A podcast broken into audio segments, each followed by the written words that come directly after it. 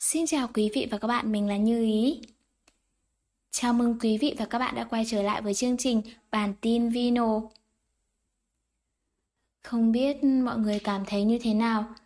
Riêng cá nhân mình cảm thấy trong thời gian giãn cách xã hội như thế này, thời gian trôi qua thật là nhanh. Cũng không biết bao giờ chúng ta mới có thể đi học, đi làm trở lại bình thường được nữa.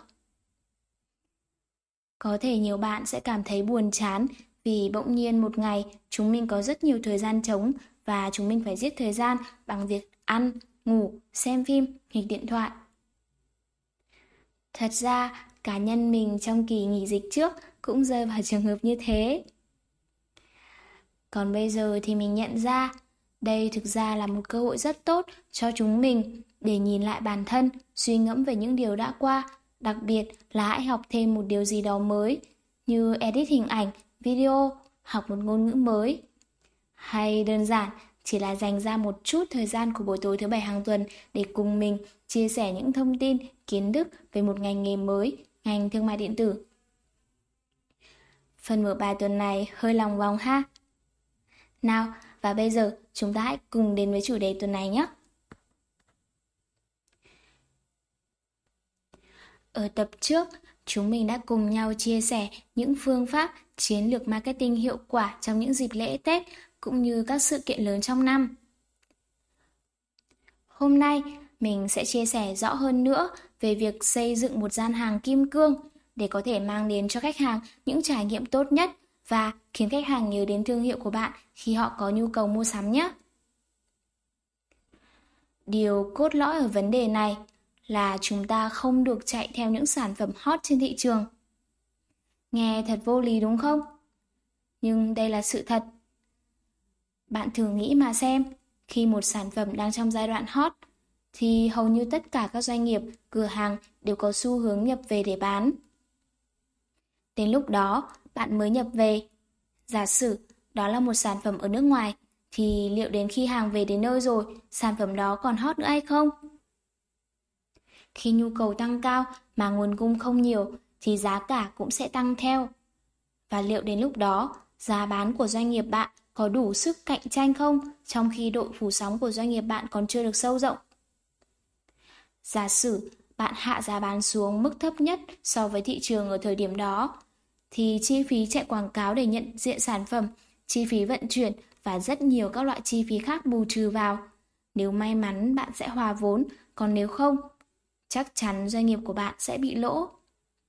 Mà trong kinh doanh, mục đích cuối cùng là tạo ra lợi nhuận chứ không phải là thua lỗ đúng không nào? Đối với một sàn thương mại điện tử thì tất nhiên trang web của bạn sẽ tích hợp rất nhiều mặt hàng, ngành hàng khác nhau. Nhưng liệu bạn có nghĩ đến nếu làm như vậy thì trông nó sẽ rất loãng không? Với cương vị là một người khách mua hàng khi click vào một trang bán hàng mà không cảm thấy có gì nổi bật cả về giá lẫn mẫu mã sản phẩm, thì việc tiếp theo mình làm là thoát ra. Vậy các doanh nghiệp cần phải làm gì? Theo các chuyên gia kinh tế, câu trả lời là Hãy nghiên cứu và tìm ra một loại sản phẩm và biến nó trở thành linh hồn của cửa hàng bạn. Đó phải là một sản phẩm độc quyền, hoặc nếu là một sản phẩm nhập từ một bên thứ ba để bán ra trên thị trường thì hãy đảm bảo rằng bạn có ít đối thủ cạnh tranh. Loại sản phẩm đó có tiềm năng trở thành trào lưu trong thời gian tới hoặc đó phải là một sản phẩm mà mọi người có nhu cầu tiêu thụ bất cứ thời điểm nào trong năm.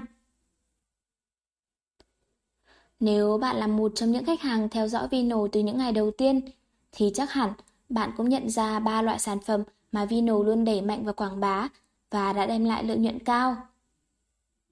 Thứ nhất là chuột không dây. Tiếp đến là áo phao mùa đông. Và cuối cùng là khăn giấy Sakara. Ngoại trừ áo phao mùa đông là sản phẩm mang tính chất thời vụ và đã được Vino nghiên cứu trước đó để tung ra thị trường vào thời điểm hợp lý, thì hai sản phẩm còn lại được xếp vào danh mục linh hồn của cửa hàng như mình đã nói bên trên. Và sắp tới, để tăng tính đa dạng cho gian hàng kim cương, Vino đã nhập về một số lượng lớn các sản phẩm giày với mẫu mã, kiểu dáng đa dạng, giá thành từ bình dân đến cao cấp để đáp ứng nhu cầu của khách hàng. Vậy tại sao Vino lại chọn giày làm mặt hàng chủ lực trong thời gian tới. Theo quan điểm của trưởng phòng khảo sát thị trường tại Vino, giày là một phụ kiện mà bất cứ ai cũng cần phải có và nhu cầu của người sử dụng sẽ thay đổi theo từng thời điểm trong năm. Ví dụ, như mùa hè, chúng ta hay đi sneaker. Mùa đông, chúng ta sẽ thích những loại giày bốt, cao cổ, có lót lông. Đồng thời, giày cũng là một trong những nhân tố quan trọng để góp phần khiến bộ outfit của bạn trở nên bắt mắt hơn.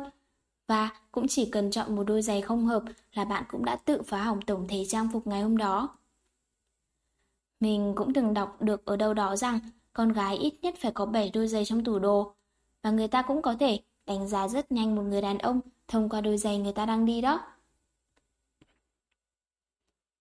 Mình nghĩ việc các phòng tập gym hay các trung tâm dạy nhảy đóng cửa cũng không khiến các bạn từ bỏ thói quen tập thể dục mỗi ngày đúng không?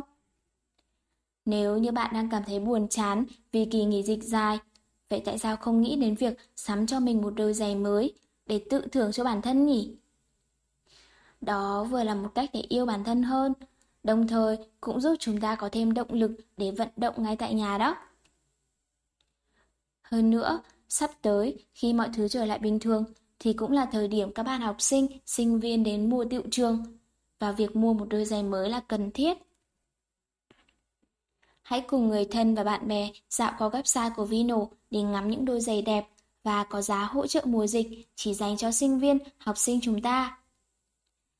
Bạn hãy thử tham gia một số chương trình khuyến mãi của Vino, ví dụ như nhập thông tin trúng tuyển đại học hay thông tin tốt nghiệp của người thân, bạn bè để được sở hữu ngay một đôi giày có giá 120.000 đồng.